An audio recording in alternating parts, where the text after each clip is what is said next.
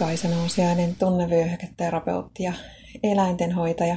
Teen ihmisille tunnevyöhyketerapiohoitoja ja mentaalista valmennusta ja eläimille, pääsääntöisesti koirille, kehohoitoja mun Helsingin Kumpulan toimitilassa. Mä tapaan silloin tällöin loppujen lopuksi yllättävän usein ihmisiä, jotka on sitä mieltä, että ei voi voida hyvin, koska menneessä on tapahtunut jotain, joka on ollut iso juttu ja joka vaikuttaa nykyhetkeen. On ehkä ollut joku ihminen, jolla on katkera tai jolle ei ole antanut anteeksi tai on tapahtunut jotain, joka on satuttanut fyysisesti tai psyykkisesti muuten ja on jäänyt ikään kuin jumiin siihen hetkeen pääsemättä eteenpäin elämässä jollain tietyllä alueella tai useammalla alueella. Ja on nyt sitten sitä mieltä, että koska mä olen sairas, koska mulla on tätä ja tätä, niin mä en voi olla onnellinen. Mä en voi toipua tästä, mitä mulla on tapahtunut. Ja silloin, kun elää siellä menneessä, on tosi vaikea nähdä sitä, mitä oikeasti on nyt, nyt tässä hetkessä.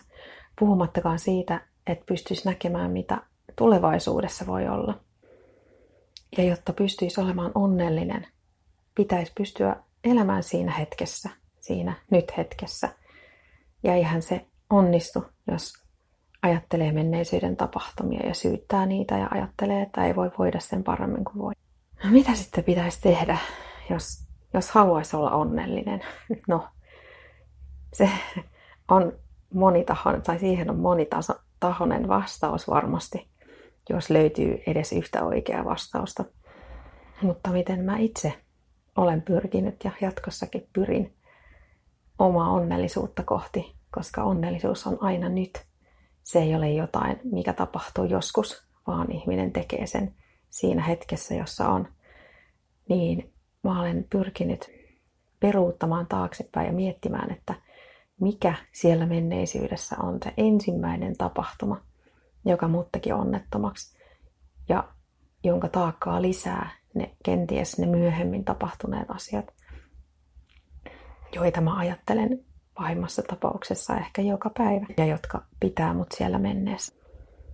Ja miten mä sitten löydän sen ensimmäisen tapahtuman, josta nämä muut tavallaan juontaa juurensa, on se, että mä keskityn läsnäoloharjoituksiin sen lisäksi keskityn siihen, että annan anteeksi itselleni oman vajavuuden, omat puutteet ja pyrin rakastamaan itseäni sellaisena kuin mä olen. Tunnistamaan itsessäni tietyt, tietyt puutteet ja myös ne omat voimavarat, omat osaamiset, omat hyvät puolet. Olemaan siis realistisesti itseni sellaisen, sellainen, kun mä itselläni olen ainutlaatuisena ihmisenä. Ja kun mä oon saanut kiinni siitä, kuka mä olen, mun on helpompi ymmärtää, että miksi se joku menneisyyden tapahtuma on loukannut mua niin syvästi.